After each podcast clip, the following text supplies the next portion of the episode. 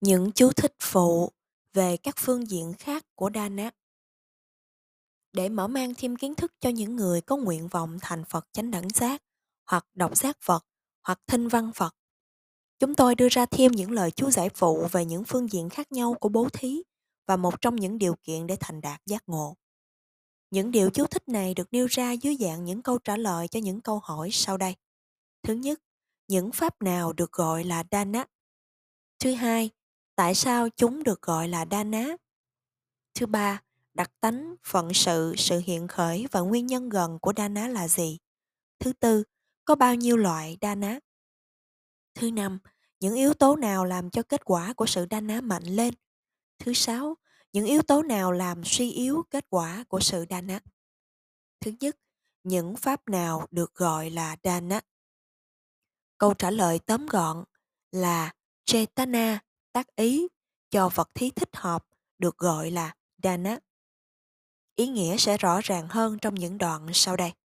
Thứ hai, tại sao chúng được gọi là Dana? Tác ý được gọi là Dana bố thí vì nó có trách nhiệm tạo ra hành động bố thí. Có thể không có bố thí nếu không có tác ý cho. Hành động bố thí có thể xảy ra chỉ khi nào có tác ý cho. Về điểm này, tác ý muốn nói ở đây là gì? Thứ nhất, tác ý vào lúc cho, gọi là Muncha Chaitana, tác ý dứt bỏ. Muncha nghĩa là sự dứt bỏ. Chỉ sự tác ý này đi kèm với hành động dứt bỏ mới tạo thành yếu tố thực sự của bố thí. Thứ hai, tác ý khởi, khởi sanh vào lúc dự định trước khi bố thí được gọi là tư tiền. Buppa Chaitana. Loại tác ý này cũng có thể được xem là bố thí miễn là vật được cho có sẵn vào lúc hiện khởi lên ý định ta sẽ cho vật này. Nếu không có vật được cho thì ý nghĩa cho có thể được gọi là Pachetana, nhưng không thể mang tính chất bố thí, nó chỉ có thể là ý nghĩa thiện mà thôi. Tác ý được xem là đồng nghĩa với bố thí vì nó dựa trên định nghĩa Triyati, Anenati, Danang. Sự xúi dục hành động cho là bố thí. Ở đây tác ý rõ ràng là nguyên nhân quyết định của hành động cho. Những vật được cho cũng có thể gọi là bố thí do định nghĩa. tý đa năng nghĩa là những vật được cho là vật thí. Theo sau những định nghĩa này, những bộ kinh tạng có nêu ra hai loại bố thí, tác ý bố thí và vật bố thí. Về điểm này, những câu hỏi đã được đặt ra, lý do tại sao những vật cho đi được gọi là dana? Vì chỉ có tác ý mới có khả năng sinh ra kết quả, còn vật thí thì không. Sự thật là chỉ có tác ý mới sanh ra kết quả, vì tác ý là hành động thuộc tâm.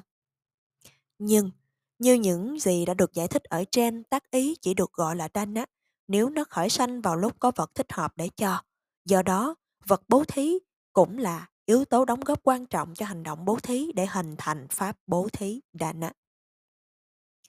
Ví dụ, chúng ta nói, cơm được nấu chín nhờ củi. Thực tế thì lửa nấu chín cơm. Như vậy, lửa cháy do củi, cơm được nấu chín do lửa. Qua ví dụ trên, không phải không đúng khi nói rằng cơm được nấu chín do củi đốt. Tương tự, chúng ta có thể nói rằng kết quả lợi ích có được là do vật thí. Trong những hành động bố thí, vật cho đi có đặc điểm quan trọng nên các bộ kinh nêu ra những loại bố thí khác nhau tùy thuộc vào những loại vật thí khác nhau. Như vậy, trong những bài chú giải về tạng luật có bốn loại bố thí, đó là bố thí vật thực, thực phẩm, bố thí y phục, bố thí trú xứ và bố thí thuốc mẹt.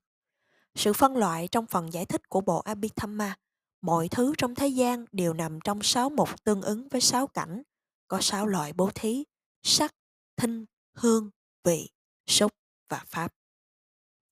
Sự phân loại của bộ Suttanta có 10 loại bố thí, thực phẩm, thức uống, phương tiện đi lại, hoa, bột thơm, dầu thơm, giường, chỗ ngủ và những vật cho ánh sáng.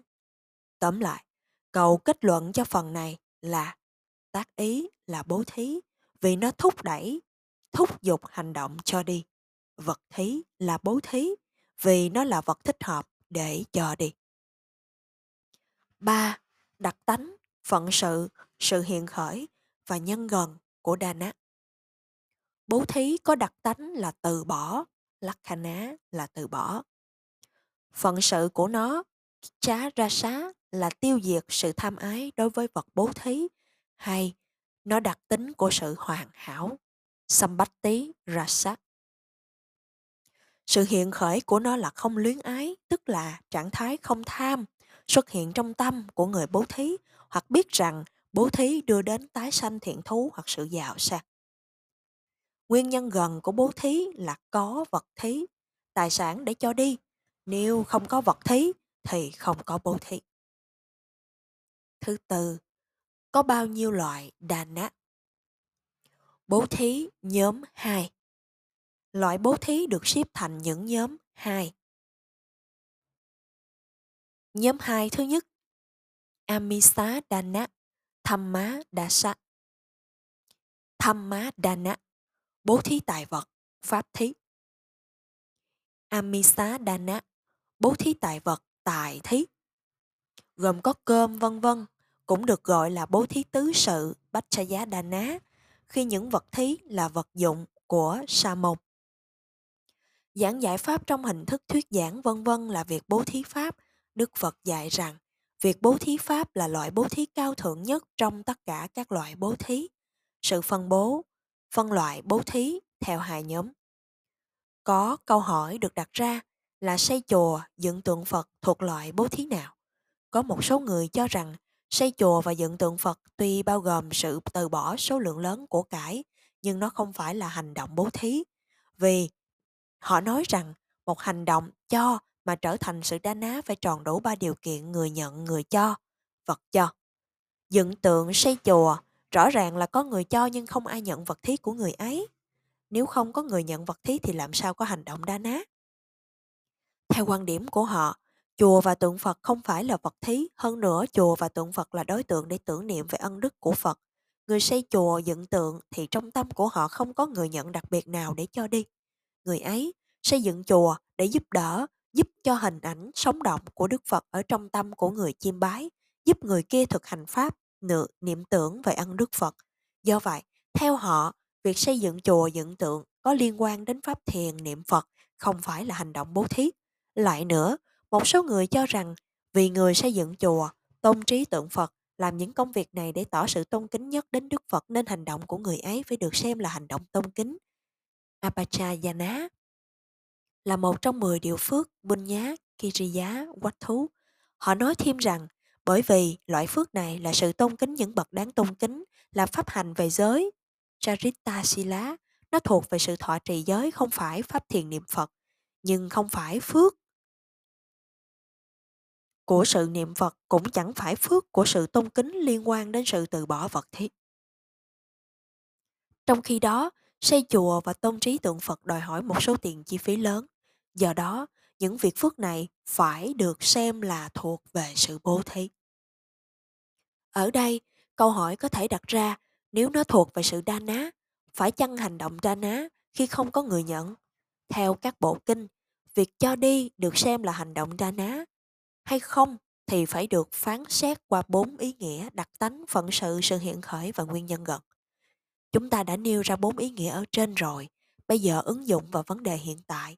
Chúng ta thấy đặc tính là sự từ bỏ, vì người xây chùa và tôn tạo tượng Phật có sự từ bỏ một số tiền lớn. Về phận sự, có sự tiêu diệt luyến ái đối với vật cúng dường, người bố thí biết rằng hành động bố thí của vị ấy sẽ đem lại kết quả là được sanh vào cõi người và cõi chư thiên và có được tài sản lớn. Và cuối cùng, về nguyên nhân gần có vật cho. Như vậy, bốn đặc điểm cần thiết đối với việc cho để thực sự trở thành hành động đa ná đều hiện hữu ở đây. Và do đó, chúng ta có thể kết luận rằng xây chùa và tôn trí tượng Phật thực sự là hành động đa ná. Về câu hỏi, ai nhận vật thí. Tất cả chư thiên và nhân loại đến lễ bái chùa tháp tượng Phật để tưởng niệm ân đức Phật là những người nhận. Tất cả mọi thứ trong thế gian đều được dùng theo nhiều cách khác nhau, tùy theo đặc tính của chúng. Vật thực được dùng để ăn, y phục được dùng để mặc, vật thờ cúng dùng để tôn kính lễ bái. Nếu hồ nước và giếng được đào ở nơi gần các đường công cộng thì người dân có thể đến lấy nước đem về uống, giặt rửa. Người đào giếng tức là người bố thí, Khi cho đạo chúng trong tâm người ấy không có người nhận cụ thể, khi khách lữ hành qua đường, dùng vật thí là nước, không ai có thể nói rằng vật thí của người đạo giếng không phải là hành động bố thí. Kết luận Thật thích hợp để nói rằng người xây chùa tôn trí tượng Phật là người đanh á. Chùa và tượng Phật là vật thí, chư thiên và nhân loại đến lễ bái là những người thọ nhận vật đà nạ.